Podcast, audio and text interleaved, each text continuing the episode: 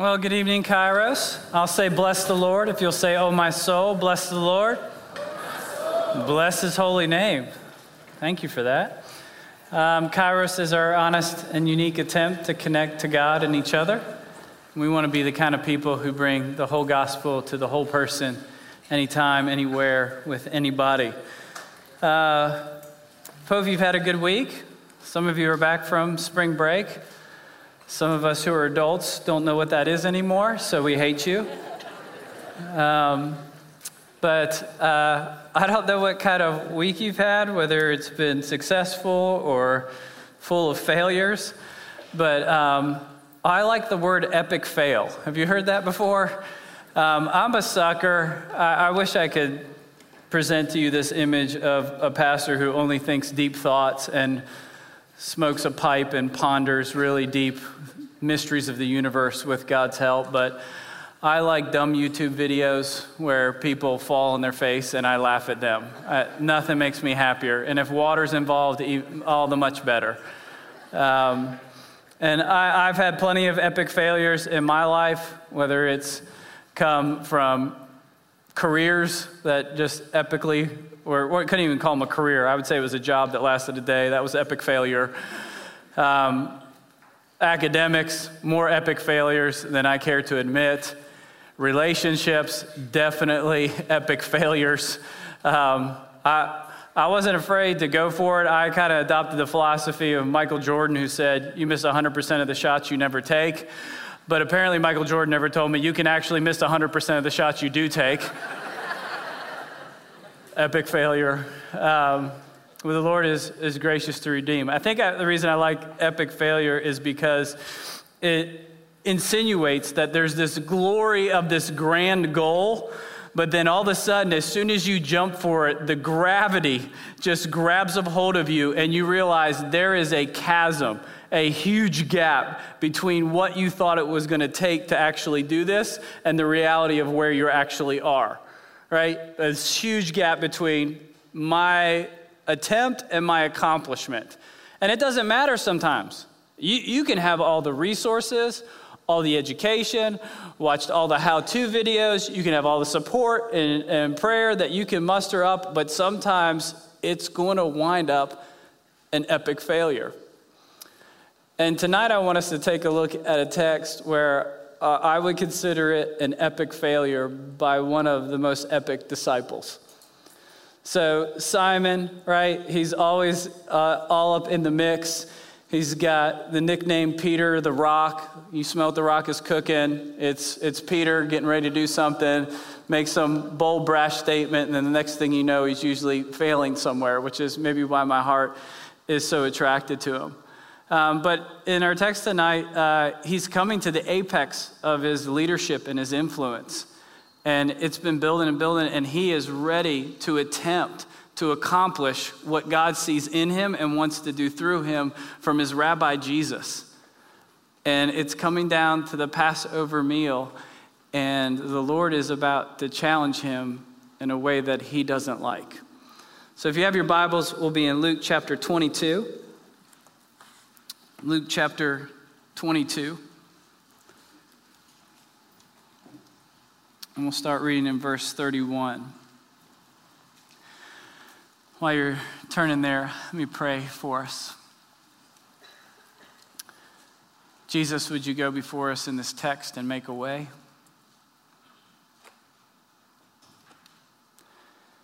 Holy Spirit, would you give us eyes to see and ears to hear?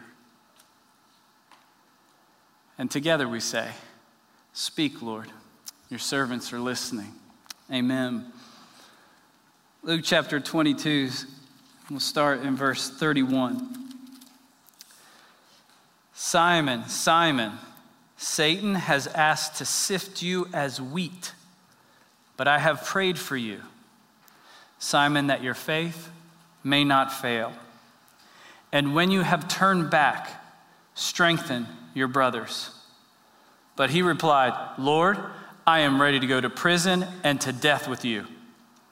Jesus answered, I tell you, Peter, before the rooster crows today, you will deny three times that you know me. I'll say the word of the Lord if you'll say thanks be to God. The word of the Lord. So I know it was just three short verses, but I just dropped you into a theological minefield. All right? We got a lot of things going on. We got God's sovereignty and man's responsibility, the tension between good and evil. Here we find out in this passage, Satan has to ask permission from God to sift Satan or to sift Simon. That's, that's let's not do that again. and apparently, permission has been granted. And then all of a sudden, we hear that now Jesus is praying for Simon. And the roles have been determined. Satan will be the accuser, and Jesus will be his advocate. And he says, But Simon, I have prayed for you that your faith may not fail. And when you have turned back, strengthen your brothers. I feel like that's my prayer for the church and for us tonight that your faith may not fail. I feel like it's a, a prayer that if we listen long enough and hard enough, perhaps tonight we could overhear the divine echoes of Jesus interceding for us at the right hand of the Father that our faith may not fail. Now, I don't know what, where you're at right now. You could be growing and going, and things are popping in your relationship with God and in community and service, and things are great. Or your faith could be feeble and fragile. My prayer for both of you is that your faith may not fail. I don't know where you're at direction wise, job wise, and career wise. I don't know if things are finally starting to click and you're finally getting some opportunities, or you feel like you followed God into a dead end and there's nothing on the horizon. My prayer is that your faith may not fail.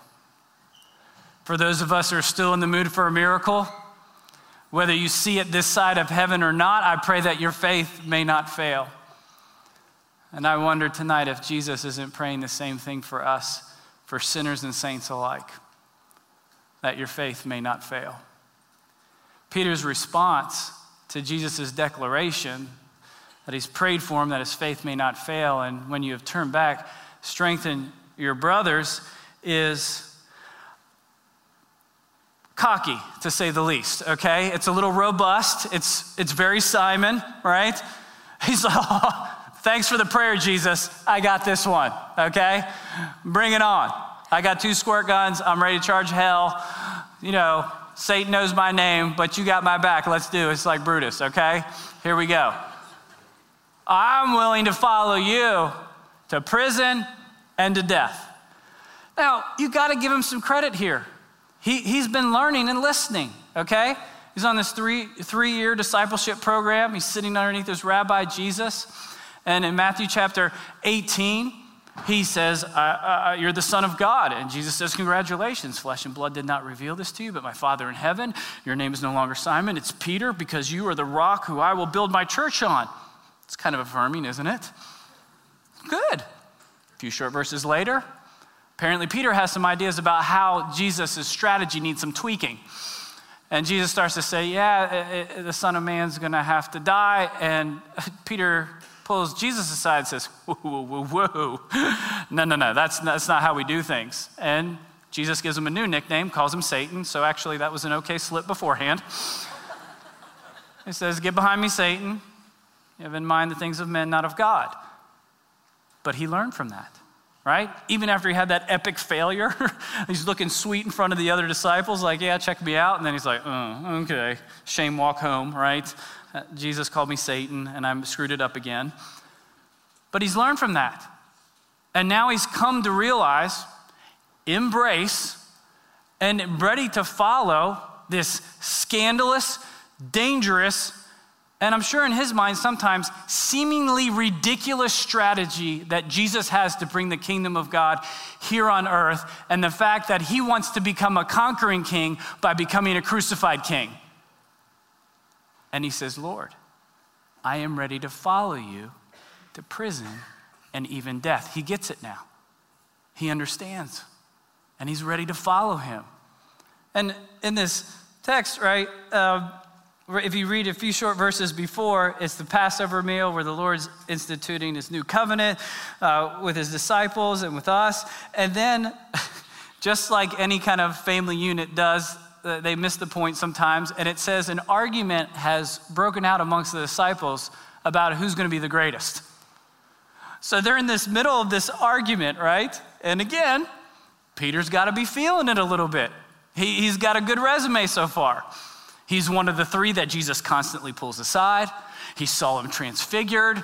He's the only one of the disciples who ever walked on water, albeit three steps, but hey, no one else can claim that on him, right? He's got the keys to his kingdom literally in his coat pocket, cloak pocket, I should say. Let me contextualize it. And he's probably like, oh, Jesus is interrupting us to set the record straight. Tell him, Jesus. Actually, Simon, Satan has asked to sift you. But I've prayed for you that your faith may not fail. And when you have turned back, strengthen your brothers. No, Lord, I'm ready to follow you to prison and even death. Simon, before the night is even over, you will deny you ever knew me three times. Jesus tells him an epic failure is right around the corner. And here's how it sounds. Then they seized Jesus and led him away and took him into the house of the high priest. Peter followed at a distance. But when they had kindled a fire in the middle of the courtyard and sat down together, Peter sat down with them. A servant girl saw him seated there in the firelight. She looked closely at him and said, This man was with him. But he denied it. Woman, I don't know him, he said. A little later, someone else saw him and said, You are also one of them. Man, I am not, Peter replied. About an hour later, another asserted, Certainly this fellow was with him, for he is a Galilean. Peter replied, Man, I don't know what you're talking about. In one of the other gospels, it goes so far as to say that Peter shouted out swears and curses.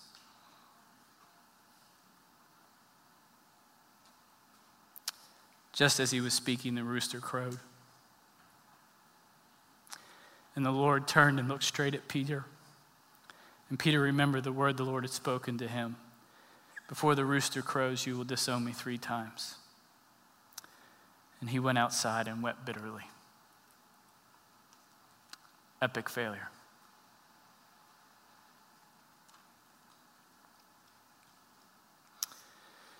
You will deny you ever knew me. I, I, I really wonder what it's like to lock eyes with Jesus in that moment.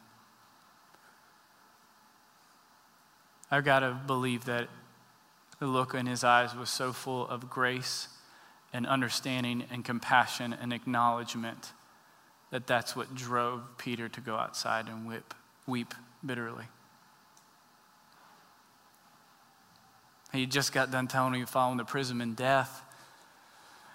He just got done trying to pray with Jesus before he was betrayed and fell asleep several times.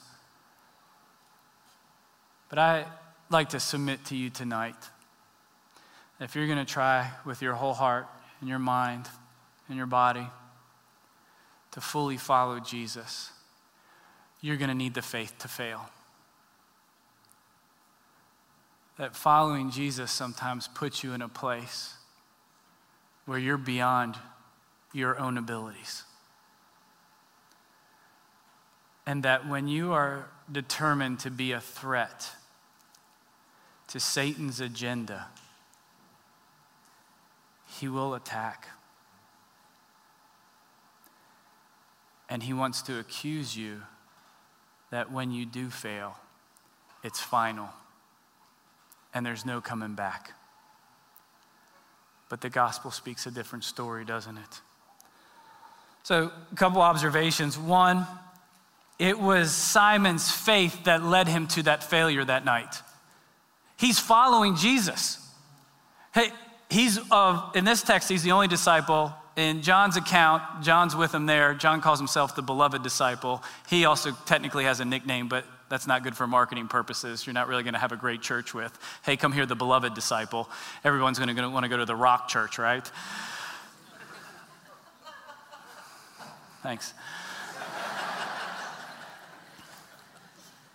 so he's, all the other ones gone, betrayed. Don't forget Simon, too, also, when Jesus was betrayed, took out a sword and cut off some dude's ear. And Jesus like, will you ever get it? I think in his grace, he doesn't tell him how many more times he's going to fail before the rooster crows. He just says, You can only handle these three, okay? But he's following him, he's there. And that, to some extent, contributes to his failure because he's right out in front, trying his best to follow Jesus to prison and even to death. But Jesus will restore. Failure doesn't have to be final with Jesus. We know that after Jesus is resurrected, he appears on the shore of Galilee, and all the disciples have, were hiding and then scattered, and it just looks as if it's over. Peter goes back home, moves in with his mom or his mother in law, gets his old high school job back at the fish factory. And he's out there thinking, I had my shot, but I blew it. I have no future because of my failures. And then there's Jesus on the shore with a fire and cooking him breakfast. Joker jumps straight off, pulls a Lieutenant Dan right off the boat, swims to shore.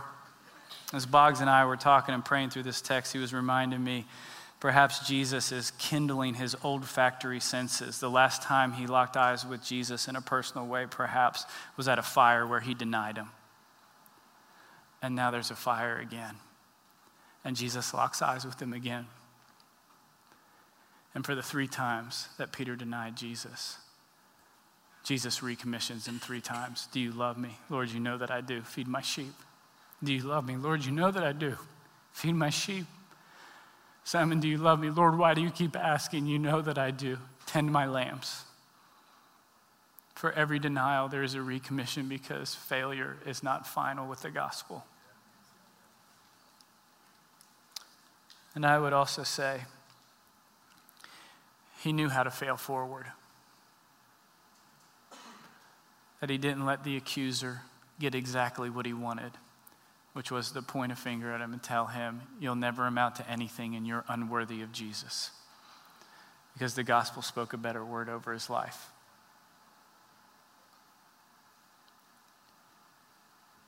And for those of us in the room tonight who feel inadequate for all the trials and testing that we're undergoing, for those of us who have denied Jesus, in cowardly and pretty boldly courageous ways. And for those of us who have locked eyes with a Savior and instead of seeing condemnation, seen love, because we know we've done our best to follow Jesus, but we stop short of the cross. Failure doesn't have to be final. Peter reminds us that repentance and seeking forgiveness are in of themselves a sign of faith. Peter's our model disciple here, not because he never has failed, because he's failed and turned back. And sometimes that's the greatest expression of your faith is turning back.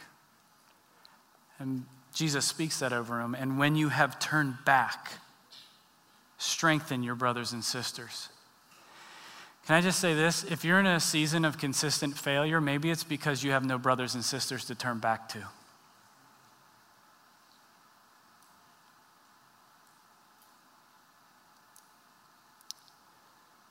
And for those of you who are recovering from a failure and you're ashamed of it, I want to remind you of this. There's a certain type of strengthening that can only be given by people who have failed. That's not to say, do we go on sinning that grace may abound? Me genoito, God forbid. It's not it. It's why he's following Jesus.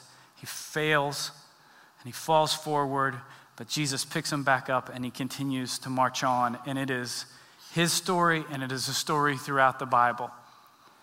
Abraham fails to follow God's instructions, but God's grace still gives him Isaac. Moses fails to conquer his fears and enter into God's calling as a public speaker, but God's grace gives him Aaron. David fails as king on half the Ten Commandments, but yet God's grace establishes his kingdom for all eternity in and through him. Paul fails to see the very Jesus in the scriptures he spent his entire life studying, learning, memorizing, and teaching. But God's grace gives him eyes to see and ears to hear and more scripture to write. John Mark fails on a missionary journey, but God's grace gives him Barnabas and a reconciled relationship with Paul. And even Jesus failed. He failed to let our failures keep us from his forgiveness. And God's grace has given us access as sons and daughters to the kingdom of God. Failure isn't final. And some of us need the faith to move through failure tonight. Amen. So we'd like to take 120 seconds uh, at the end of the preaching time just to listen to God's voice. And we just want to be able to answer two questions What is God saying to me? And what do I need to do about it? So we want to practice listening prayer. We want to see what has God spoken to me tonight through conversations, through worship, through preaching. We've been in this room for 40 minutes now. What's the one thing that had your name on it tonight? And it's not enough just to identify that. Then we need to move into what does my response to that need to be? And we'll pray. And then I'm going to invite our prayer counselors up as we worship. We're going to be standing here in the front for anybody who needs prayer. Sound good? Speak, Lord. Your servants are listening. Amen.